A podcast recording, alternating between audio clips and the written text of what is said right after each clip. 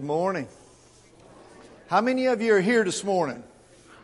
All right, thank you for showing up. Those of you that didn't raise your hand, let us know when you get here, because we're wanting to greet you as well. Thank you for being here this morning. It is so good to see you. I know it's one of those cold Sunday mornings out there, and appreciate you braving the cold to be here and worship with us. Hope that you picked up a bulletin on the way in. All the announcements that are there are extremely important and are there for your benefit to make sure that you are very well up to date on everything going on. One that I do want to point out is the offering envelopes, because I know that that is something that tends to run out about this time of year. And I've even had someone ask me for that, and I failed to get it to them. And whoever that was, I apologize. But we do have them up here on the front pew, the boxes of them.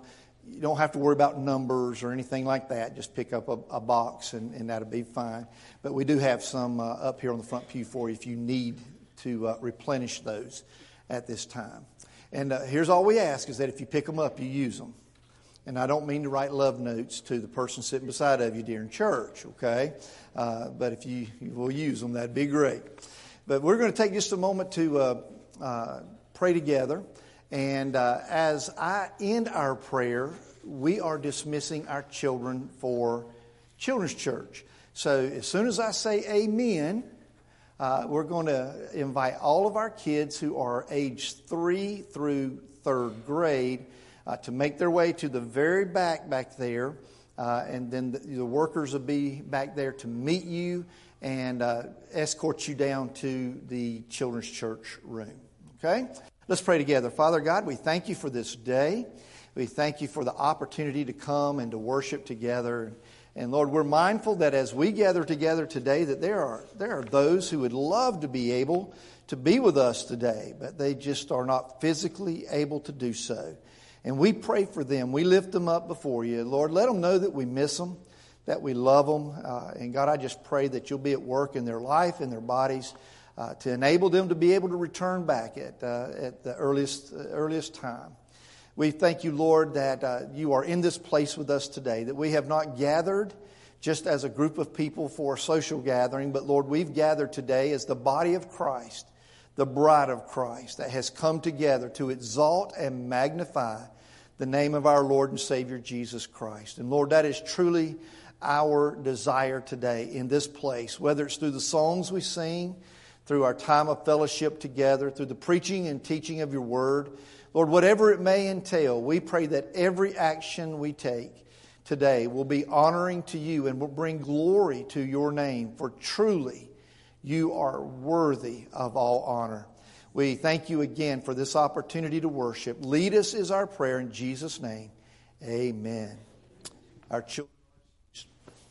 Well, as we've come to celebrate communion this Sunday, let's stand together and offer our praises to the Lamb that we celebrate today.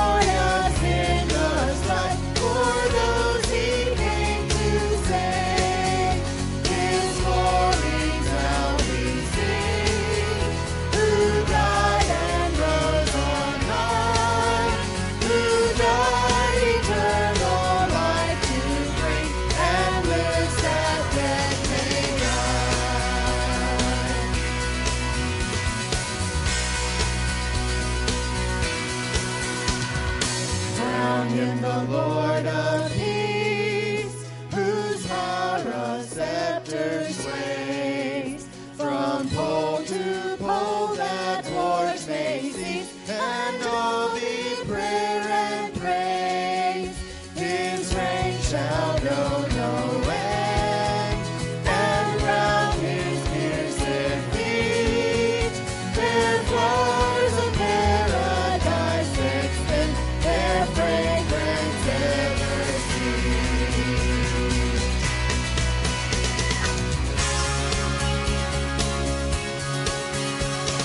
Crown him the Lord of love, behold his hand and side.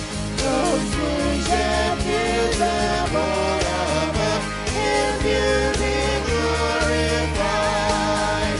All hail the Redeemer, hail, for thou hast died for me. Thy praise and glory shall not fail throughout eternity. All hail, Redeemer, hail, for thou hast died for me. Thy praise and glory shall not fail throughout eternity. Amen.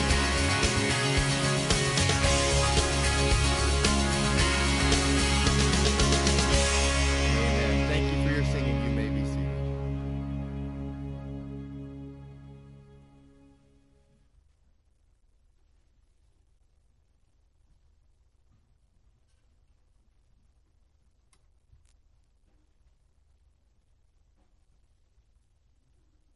And had to make a bathroom run.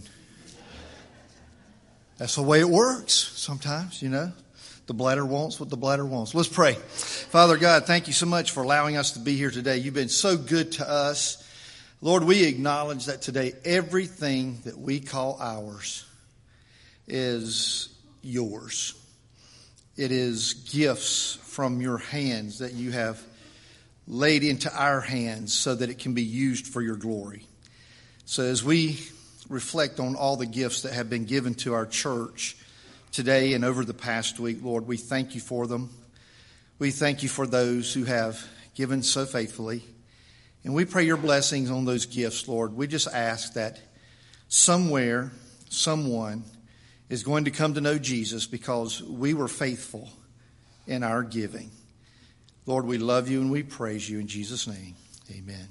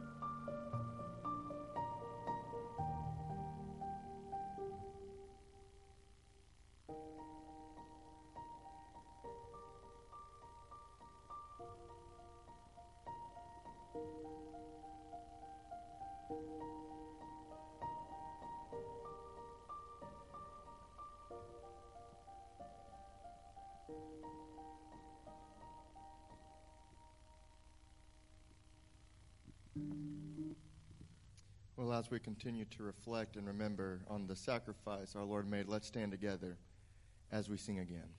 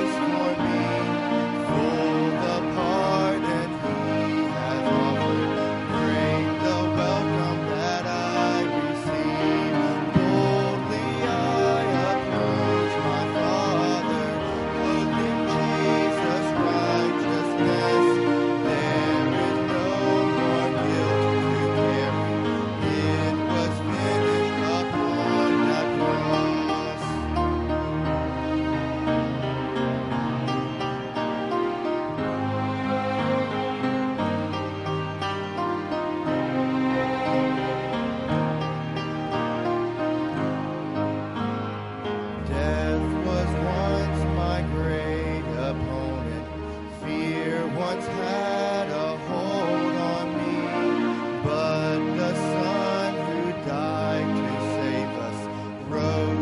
we would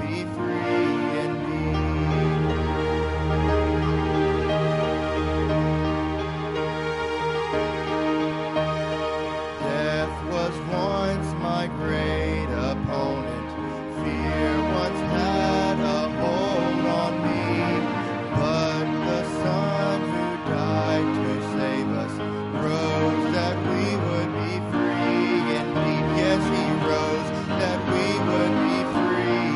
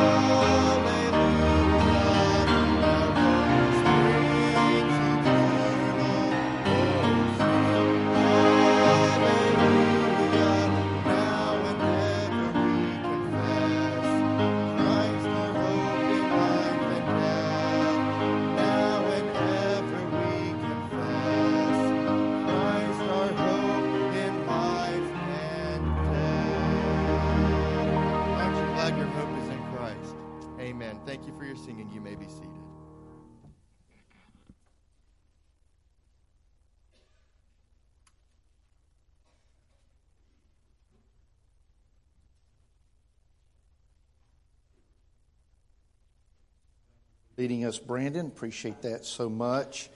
If you have your Bibles, would you go ahead and start making your way to the book of Nehemiah, chapter number 2. Nehemiah, chapter number 2.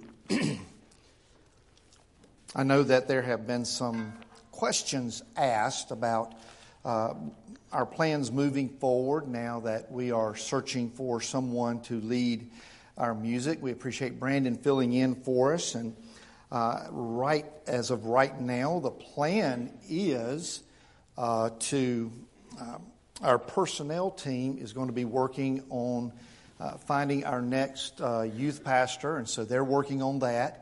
And next month, that the personnel team will bring to you, the church, a recommendation of some individuals within our church to serve as a music search team.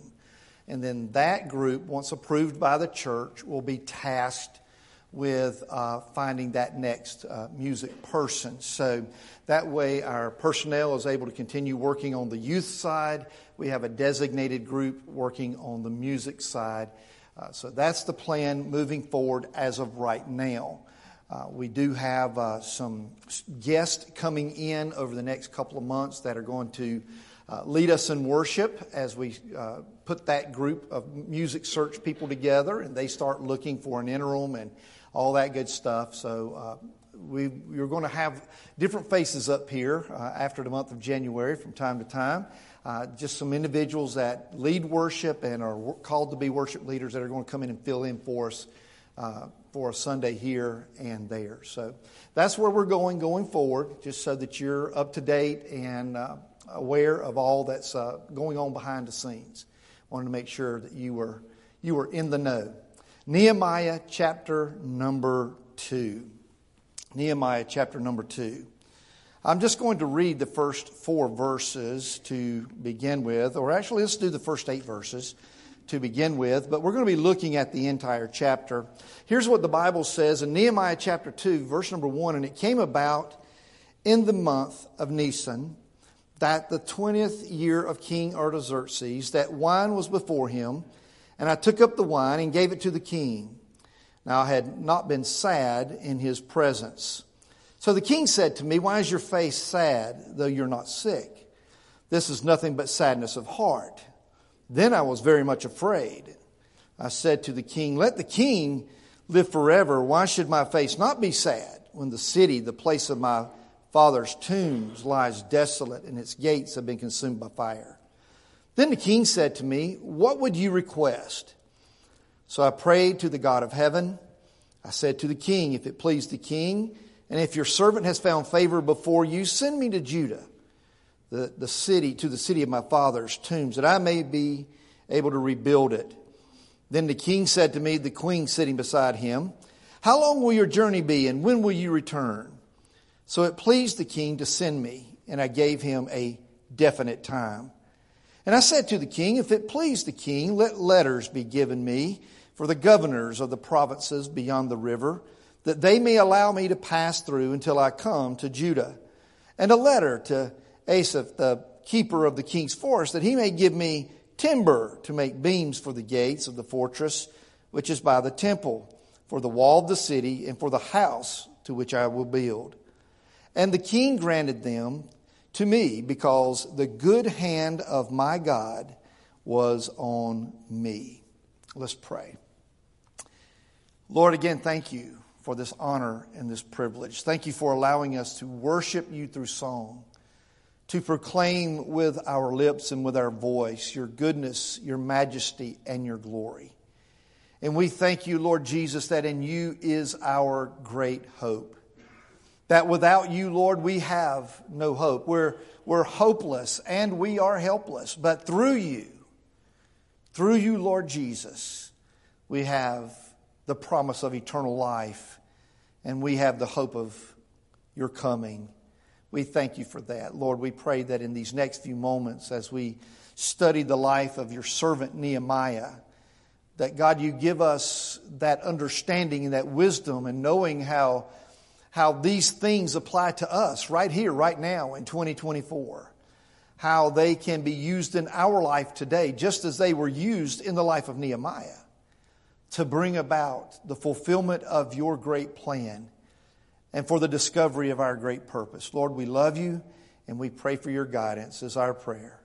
In Jesus' name, amen. The book of Nehemiah opens with Nehemiah hearing about the distress that the inhabitants of Jerusalem are in.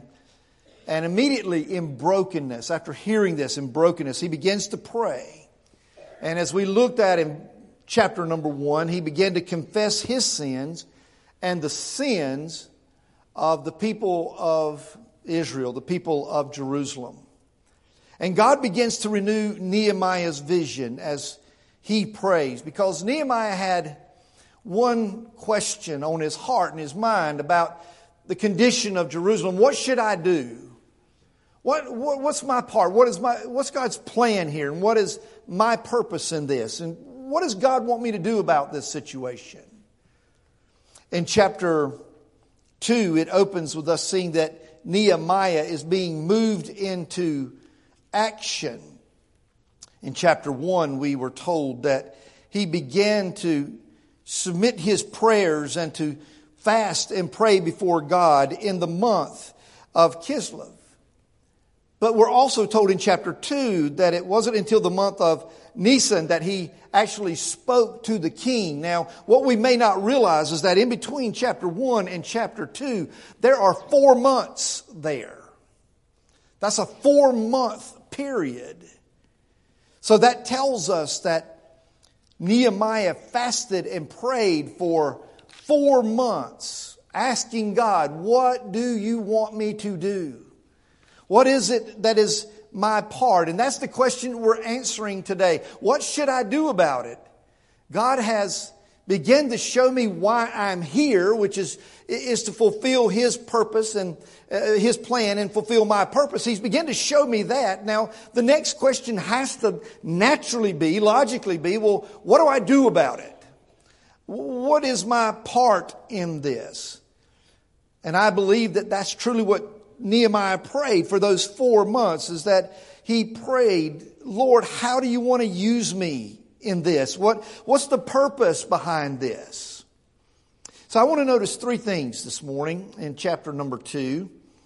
There's 3 bold steps that God called Nehemiah to make, and he made them.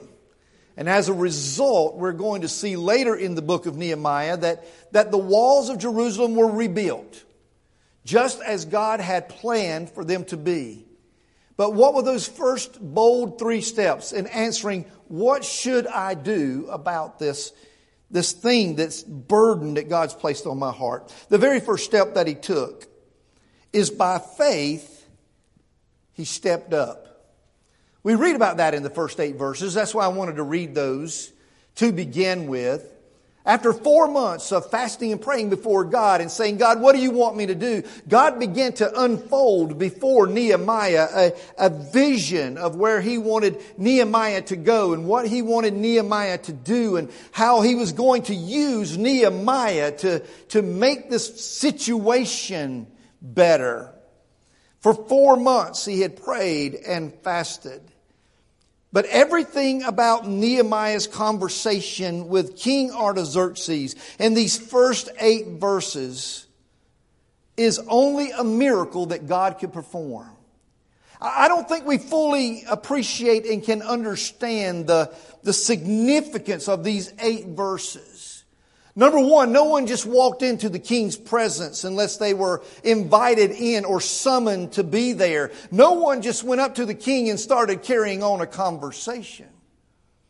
We know that Nehemiah was a trusted confidant of the king. He was the cupbearer. He's the only thing that stood between the king and a coup d'etat, someone overthrowing the king by poisoning him and taking him out and killing him. So he trusted Nehemiah. Nehemiah knew that he had the king's confidence.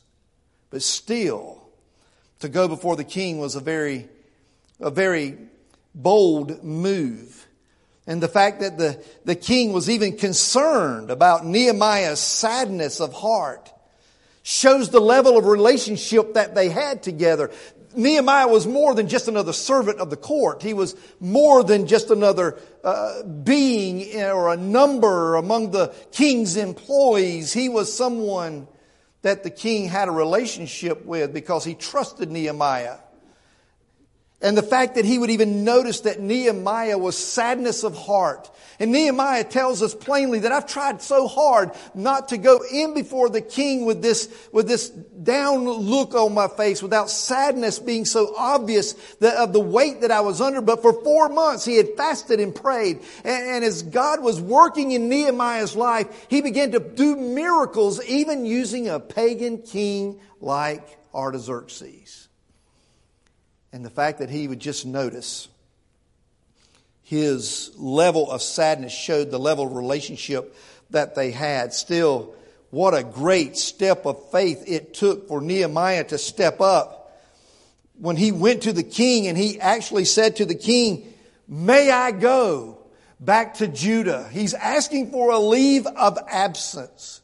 Of course, the king, like any employer would, should an employee ask for a leave of absence, says, well, tell me how long that needs to be. Let's put some parameters around this thing and let me think about it. And so Nehemiah, under the direction of God's plan for Nehemiah's life and God's plan for Jerusalem, he gave him a time frame and it suited the king. Now let's remember that who we're talking about here that's wanting to take a leave of absence. Nehemiah is not easily replaced. He's the cup bearer for the king. Who else in the kingdom can this king trust enough to bring him his food and to bring him his drink so that he can have confidence that he's not being targeted for assassination? This is not just an easy replacement. It's not like finding someone new to stand by the door or someone new to clean the quarters. This is someone who literally is going to have the king's life in their hands. He's not going to be easily replaced. What a miracle it was that this king would say to this Jewish man, I'm going to let you leave for a period of time. That's a miracle, folks. I don't want us to miss that. That's a miracle that God worked. That's not just Nehemiah doing something amazing. That is God working through Nehemiah to accomplish something. That was a miracle. Once the king granted that request, the bold step didn't stop, because then he goes on to say to the king, can I have a letter of permission? A letter of passage. There's provinces between here and Jerusalem that I've got to go through, and those kings, those governors aren't going to understand, and they're not going to realize why this group of prisoners or this group of POWs are going to be marching through their region. They're not going to be happy about it, King. I'm going to need something here. I'm going to need a letter from you saying I can do this. Do I have that letter? What a miracle! Don't miss that. It's a miracle because this king is allowing him to do this. By the way, we're talking about an 850-mile trip that was going to take 1 month to accomplish. So we're not talking about hop a plane and get there quickly. We're not just talking about him giving Nehemiah this permission so that Nehemiah could take a caravan of buses to Jerusalem. 850 miles, mostly by foot, would take a month to travel. There was a lot of land that had to be covered. And in this bold step, he goes to the king and he says, "King, not only do I need to go, but I need your help. I need something from you. A letter that says you're allowing me to do this." We know that the king grants that letter. And by the way, not only did the king grant that letter, he gave him a cohort of his army to escort him. In other words, the king was saying to Nehemiah, "I'm not going to let you go. I'm going to make this a royal mission from my kingdom so that you have with you the protection that you need to pass through these areas. Not only will you have a letter that says that I personally am allowing you to do that, but you've got my men around you, and they are the finest. They are the top trained, and they're going to travel with you, by the way, Nehemiah." Oh, but the miracle in the bold step doesn't stop there. Not only does he ask the king for a leave of absence, not only does he ask the king for a letter of permission, but then he says, "And oh, by the way, before I go, one last thing. I've got to have some materials. I'm going to have to rebuild the gates, and they're made of wood, and they're burned, and there's no longer anything there that I can salvage. May I have some lumber from your forest, King?" Now he's not only asking for the king to sacrifice Nehemiah's presence and protection. Not only now is he giving Nehemiah an opportunity to go and be protected, but now he's going to provide for Nehemiah the resources that are going to be needed to build this wall. This is an amazing step of faith. And again, it is an amazing miracle that we read about in these first 8 verses. And God honors Nehemiah by moving the heart of a pagan king to grant his request. There's 3 phrases in those 8 verses that if you are one who underlines in your Bible, would you underline these 3 phrases? The first one is in verse number 5. Would you underline, "Send me to Judah"? Because that's the first request. That's the first miracle that we see. If you underline in your Bible, in verse number 7, would you underline these words, "Let letters be given me"? Would you underline that? Because there again is that second great miracle that God is working. There's that second bold step. And lastly, in verse number 8, would you underline that phrase, "And let a letter to Asaph"? Because listen, what we're reading in those first 8 verses is Nehemiah stepping out on faith to do something that was dangerous. It was uncomfortable. It could have bad consequences. It could go south really quick. The king could say, "How dare you come before me with such a request? How dare you ask me for a leave? You know that you work for me. You know that I depend upon you. You know that I am looking to you for protection. How dare you ask me for a leave? How dare you ask me for permission? How dare you ask me for materials?" But instead, the king said, "Yes, yes, and yes." What a great miracle. He stepped out on faith. He stepped out on faith. Listen, that's what it takes for miracles to happen. God still works miracles. Do you know that? He still works miracles. He's still a miracle working God. He is still working in the world around us. He is no less God today than He was in the day of Nehemiah. He is no less able, and He's no less willing today than He was in the day of Nehemiah.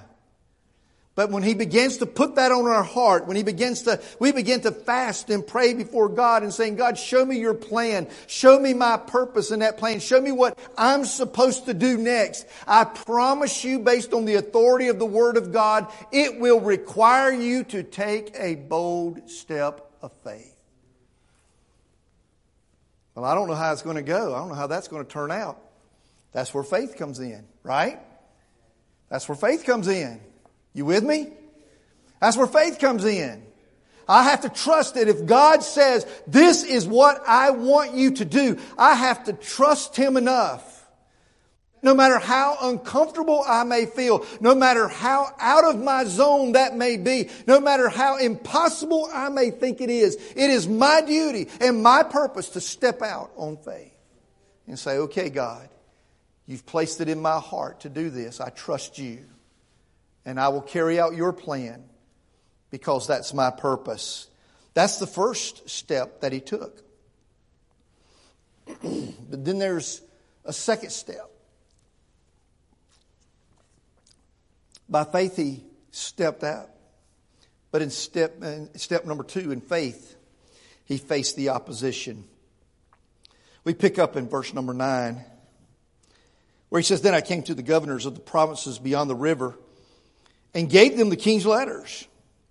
Now the king had sent me with officers of the army and horsemen, and Sanballat the Hornite and Tobiah the Ammonite. When they heard about it, it was very displeasing to them that someone had come to seek the welfare of the sons of Israel. You see, immediately there began to be some opposition. Now go down to verse number 19. But when Sanballat the Hornite and Tobiah the Ammonite official and Geshem, oh, by the way, they're growing in opposition. And when Geshem the Arab heard it, they mocked us and despised us and said, What is this thing that you're doing? Are you rebelling against the king? One commentator writes these words, that when the people of God do the work of God, it will always stir up the enemies of God. When the people of God do the work of God, it will always stir up the enemies of God. And that's what we see happening here. You would think that letter would have been sufficient. The letter that the king by his own hand has signed, put his seal on it. And you would think that would be sufficient. The presence of the king's army around Nehemiah and the group of the remnant that's returning. You would think that would be sufficient. But even in that, the opposition begins to rise. Sanballat was the governor of Samaria. Tobiah was an official of Ammon. And later we meet Geshem, the chief of the Arabs who lived south of Jerusalem. These provinces ruled by these three men practically surrounded Jerusalem on all sides. In other words, Nehemiah was going to face opposition from every direction. It wasn't just that he had to defend the north or just defend the south, but he had to defend every direction. Every direction there was someone there to oppose him. And notice the way that opposition started in verse number 19. We're told that they began by trying to intimidate him, by mocking him. Their goal was to think Nehemiah was inadequate for the work. Who are you? And what do you think you're doing? Here you are, just a cupbearer. You're not a builder. You're not a nobleman. You're not even a governor. And who do you think? What do you think you're going to do? You can't do this, Nehemiah. You can't do this. Who do you think you are? Isn't that the way Satan does? When God tells you that this is what you are to do, He gives you His plan and He shows you your purpose and you start stepping out on faith. Someone somewhere is going to look at you and say, you can't do that. Who do you think you are? You're not capable. You're not qualified to do that. Who do you think you are? That's what always happens.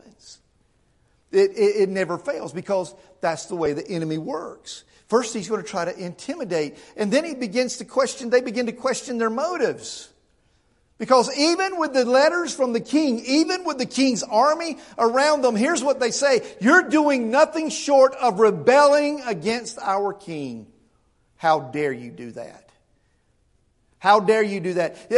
Guess what? I can't help but believe what they did. Now, I don't have scriptural proof of this, but just knowing people the way I think I know people, can I tell you what they did? They say, I'm going to tell. I'm going to tell on you. You wait till they find out, oh, I'm telling. You're in trouble now. You wait till I tell. They're not going to like this. When I'm going to send, I tell you, I'm sending a letter to the king. And when he gets it, he's not going to be happy about what you're doing, Nehemiah. And Nehemiah's holding the letter up and he goes, but wait, I got his permission right here. That's his signature. That's his seal. These are his men. That don't matter. You just wait. I know what you're up to. Begin to question the motives of Nehemiah. You see, the opposition wants nothing more than for you to start questioning whether you are able to do God's will or not, and then start making you question your own motives for it. I love Nehemiah's response, verse number 20. If you'll allow me to paraphrase that, he says, it's not about me, guys. It's not even about a building project. We're here to serve God. I love that reply. Guys, you don't understand what's going on here. It's bigger than you.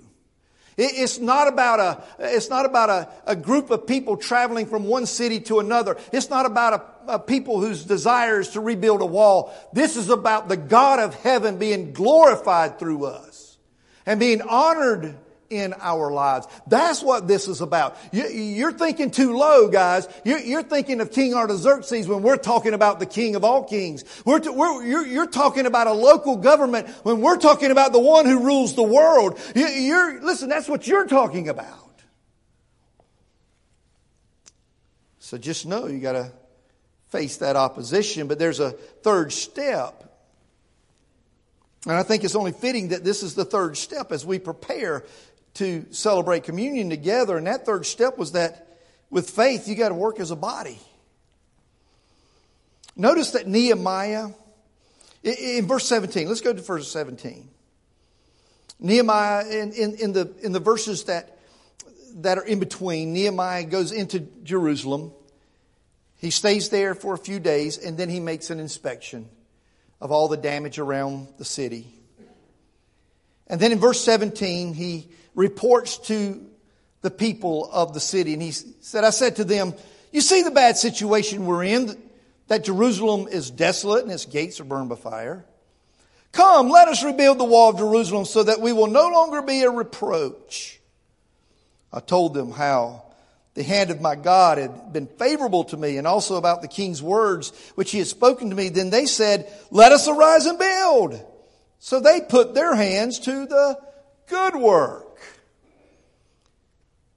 You see, there's something amazing happens in verse 17 and 18 that, again, if we're not careful, we run past it.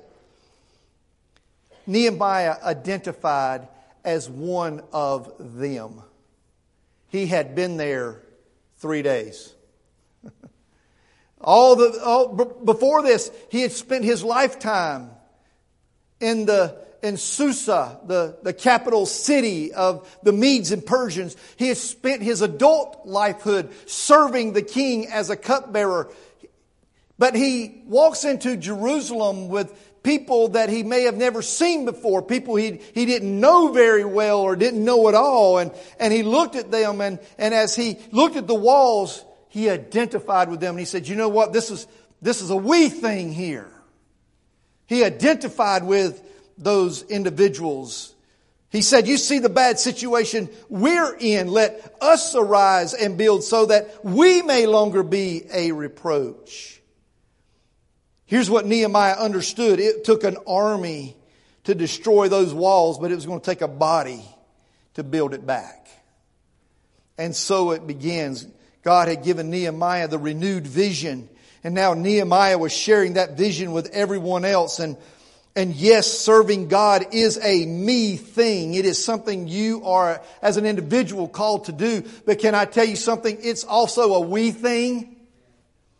It's an us thing and a we thing. It isn't one person doing just one person doing everything or a few people doing everything. It is we and us as a body, as members of the body of Christ, as part of His bride. It's an us thing. And Nehemiah understood it. I can't do this by myself. Nehemiah looked at his own qualifications and said, I'm just a cupbearer. I know nothing about rebuilding gates. I know nothing about rebuilding walls. But here's what I can do. I can allow God to use me to organize all of this. And as He organizes all of this, He'll have the right people in the right place at the right time that can do the right thing, that God's plan will be carried out. God has called His followers to work as a body of believers, to accomplish His will as a body of people. The people could have said, no way, man, I'm not going to do that. Some of them, and we'll find this out next week as we look through some of these people that are going to be involved. Some of them could say, well, I'm a goldsmith. I don't build walls. Some of them could have said, wait a minute, I'm not even from Jerusalem. We're going to find out there's actually people from outside of Jerusalem that came in to help build.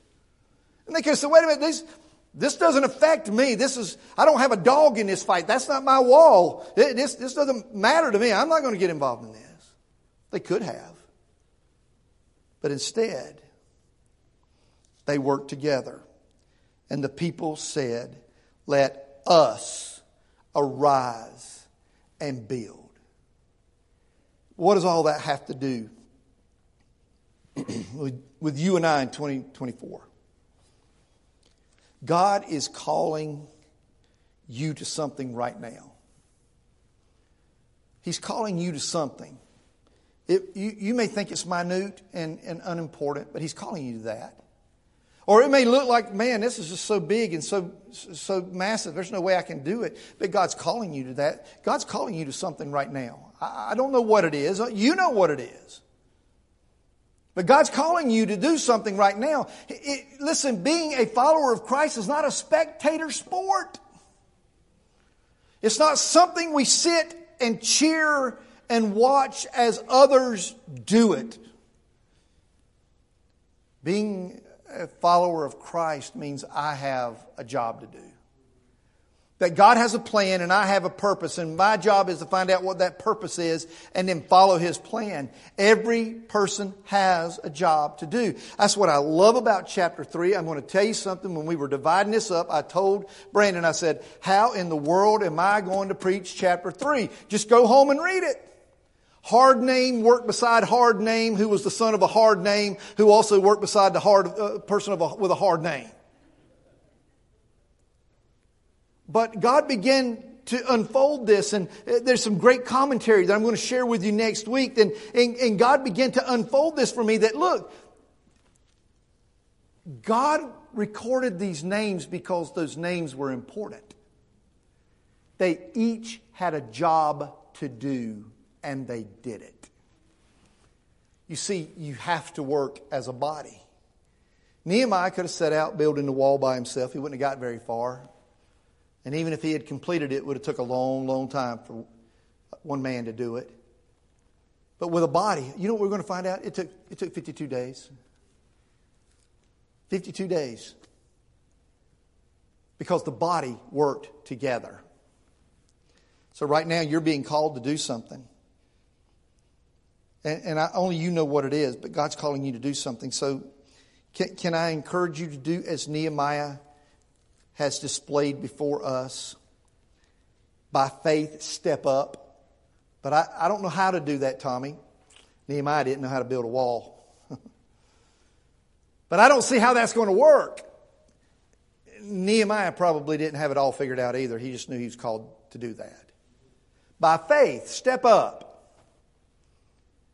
By faith, step up. Not stand back and sit back. Step up.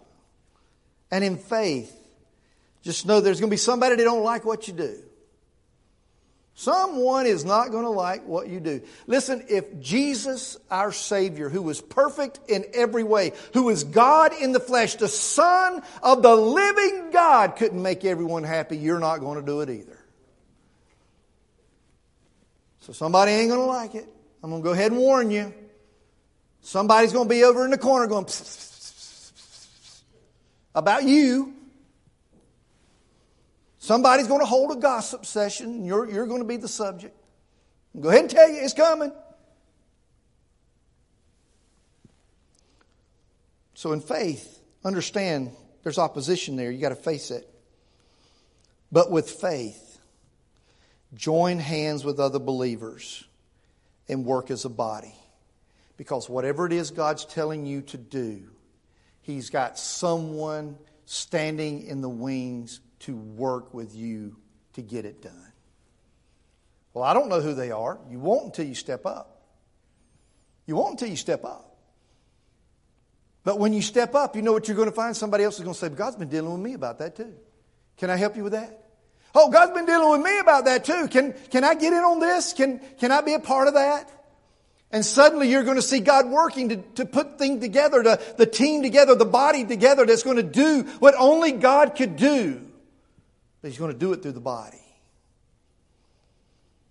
We're going to stand and we're going to sing our hymn of invitation because this is our time to prepare our hearts for our communion. And this is an opportunity right here, right now, while you're sitting in or standing in that aisle, that pew where you are, or whether you come and kneel at this altar, whatever you choose to do, that's you. But ask God, what am I supposed to do? Show me your vision, give me your plan, show me why I'm here, and then show me what I'm supposed to do. And God, I'm willing to do it. If He's already shown you, then can I tell you something? Today, not tomorrow, not next week, not next Sunday. Today, you need to step up in faith and accept the challenge because that's what He wants you to do. Our Father, we thank You that while You can do all things and You have all power and all wisdom and all knowledge, that You can do anything You want to do. Lord, You don't need us to do anything for You. But You want us to do something with You. So You have a plan. And within that plan, there's a place and a purpose for every one of us who are Your children, who are Your followers. Give us the courage to step up. And Lord, when the opposition comes, and it will, give us the courage to face it. But also, Lord, give us the courage to reach out and grab the hand of our fellow believer. That we walk shoulder to shoulder with them as we work as a body to accomplish Your purpose. Lord, we love You. We praise You. We want You to use us as only You can. You're the one with the plan. You're the one with the vision. You're the one with the purpose. We look to You, O God, for our direction. In Jesus' name I pray. Amen. Let's stand together as we sing.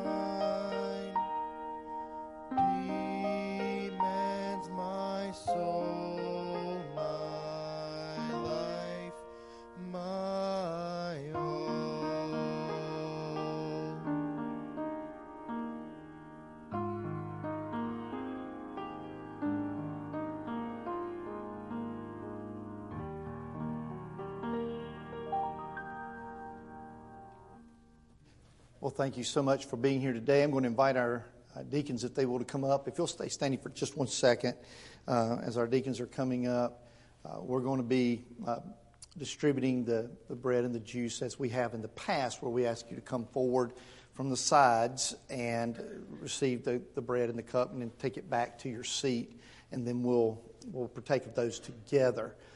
So we're going to pray together, and then we'll allow you to begin coming up for to receive your elements. Let's pray.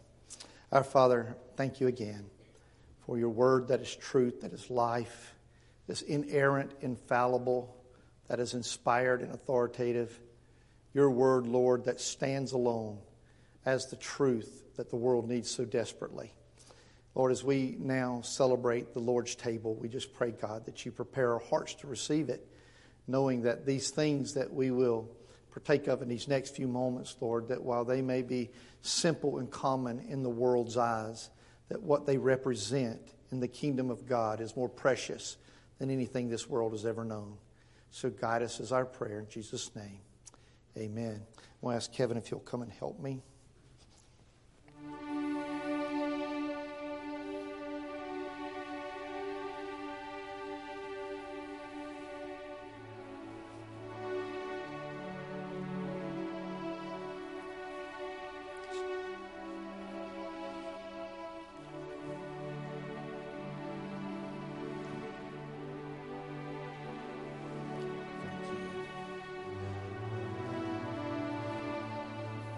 Guys, if you'll come on up and take your place.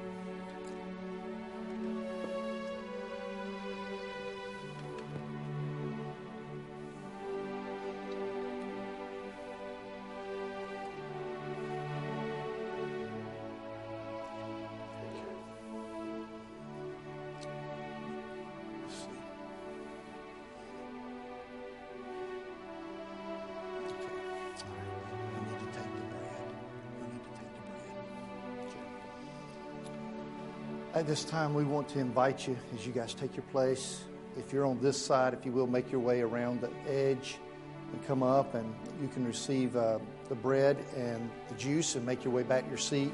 You guys, if you'll do the same on this side, and everybody can go back down the middle aisle. That'll keep us from being so congested.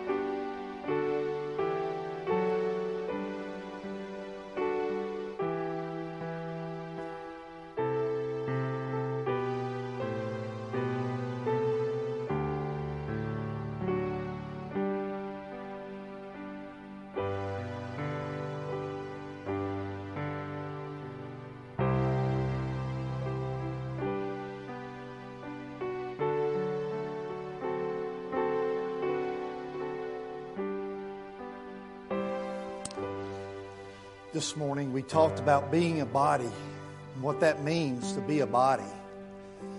And it's the perfect symbol for who we are, because the Bible says that Jesus allowed his body to be broken for us as that perfect sacrifice for our sins.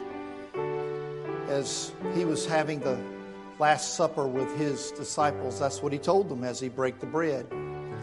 He said, guys, you need to know this, that this represents my body, which is broken for you.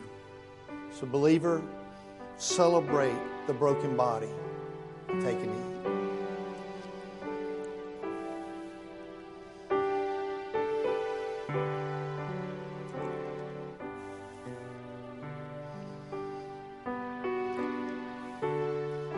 The price and the cost of sin has always been blood. It was in the Garden of Eden. When Adam and Eve sinned, it was that the blood of that animal that was shed to provide the covering for them. It was such in the Old Testament sacrificial system, blood had to be poured out, had to be used as a means of atonement for the sins of God's people.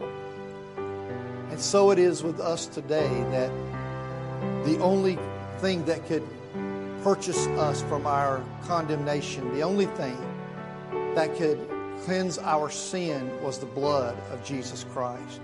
And as he poured the cup, he said to them, this is my blood, which is the new covenant.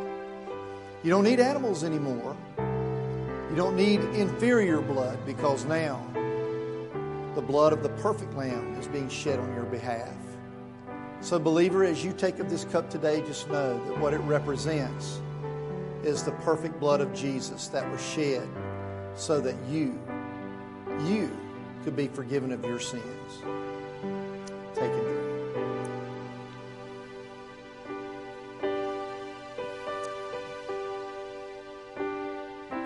As we prepare to dismiss, we're going to go out singing. I think that's a great way to go out singing, don't you? One of the songs that I think that we sing quite often during communion that fits so well is the chorus to Because He Lives. And so I want to encourage you that in just a moment, as we stand together and we sing this chorus together, Because He Lives, that we think of the fact that because of the broken body, and because of the blood, and because of the resurrection, we can face tomorrow because he lives. This will be our benediction. I ask you to stand as we sing together.